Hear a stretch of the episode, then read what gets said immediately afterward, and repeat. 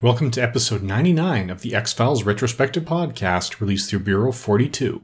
I'm your host, Blaine Dowler. This time around, we're looking at Season 4, Episode 16, Unrequited. The original air date was February 23rd, 1997. The action primarily takes place in Washington, D.C., and the IMDb user score has risen from 7.4 to 7.5 out of 10 in light of the recent marathon. The basic idea of this story is that a soldier who's returned from Vietnam has the ability to disappear from sight. And he does so by actually creating a blind spot within the human eye, so he can hide himself from people, but not from technology. This episode was conceived by Howard Gordon at a story level, and then he and Chris Carter worked together on the screenplay, and it was directed by Michael Lange. Now, this is Lange's fourth and final X Files directing job. He had previously done Young at Heart, Miracle Man, and Ascension. This episode has the regular cast of David Duchovny and Gillian Anderson. We also get Mitch Pileggi and Laurie Holden in their recurring roles. We have a couple of notable guest stars.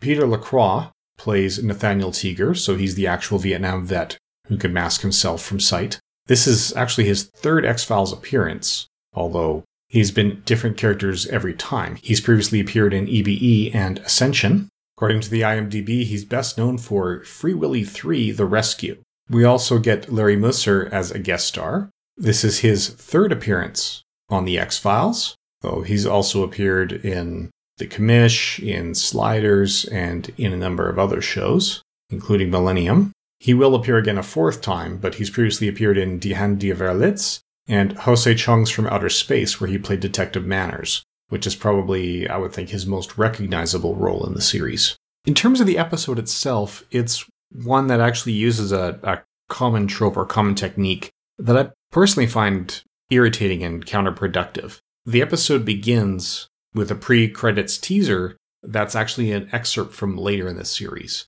And when that's done, to me, it always feels like they couldn't think of something that's exciting enough to be the teaser, and they're just filling space to fill up the runtime and trying to build an artificial level of tension that you wouldn't otherwise have in the first part of that episode. That's a technique that hasn't really worked for me. It works better in some cases than others when you're not really seeing what you think you're seeing. In this case, there's no twist. What you see in the teaser is what you see and why you see it that way later in the episode. So repeating it doesn't really add anything other than artificially trying to jack up that tension as though they couldn't do it otherwise. So from there, the story itself, it's well told, it's ably directed, it just doesn't really grab me.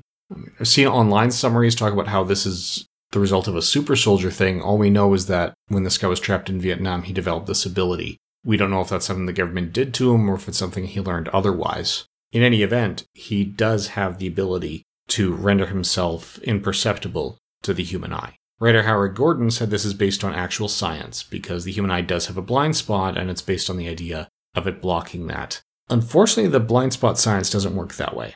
Each eye really does have a blind spot. You can take a white card, put symbols on both sides, and slowly bring it towards your vision. If you set it up properly, one of the symbols that you write on it will vanish. And that's because the back of the retina does have a spot where the optic nerve comes out, and that spot cannot fill in new information. It cannot receive the photons on the retina. So our brain takes a look at the information that there is around it, the information that we get from the other eye, and tries to fill that in so we don't perceive the blind spots we have, but everybody does have them. But they're always relatively small and they're always at the same point in the back of the eye. What's being proposed here isn't a blind spot. While I do appreciate the fact that it impacted humans only, so Teager still appears on security cameras. When he talks to a woman at the Vietnam Memorial and walks away, she doesn't see him, but he is visible walking away in a reflection on the polished surface behind her. And that has to be deliberate because it's a different camera setup. The actor would need to be there unless they wanted his reflection to appear. So it is quite deliberately done that way, and I do appreciate that. But the explanation Howard Gordon gives for the science behind it just doesn't wash. If this were a genuine blind spot, first of all, it would have to be able to move to match Teager's movements. And second, we wouldn't be able to see what was behind Teager. Here he really is invisible and the human eye can perceive what is behind him. That's not a little bit of extrapolation, that's filling out bookshelves and crowd scenes. It's just too much for a blind spot to accomplish. There would just be a whole section where we couldn't perceive any visual input if it was a blind spot, not that we see something different. So the science behind it really doesn't work, and that's one of the reasons that this episode just has never really gelled for me. That's about all we have to say about Unrequited. So join us again in two weeks' time for the 100th episode of this podcast when we are looking at Tempus Fugit. Thank you for listening.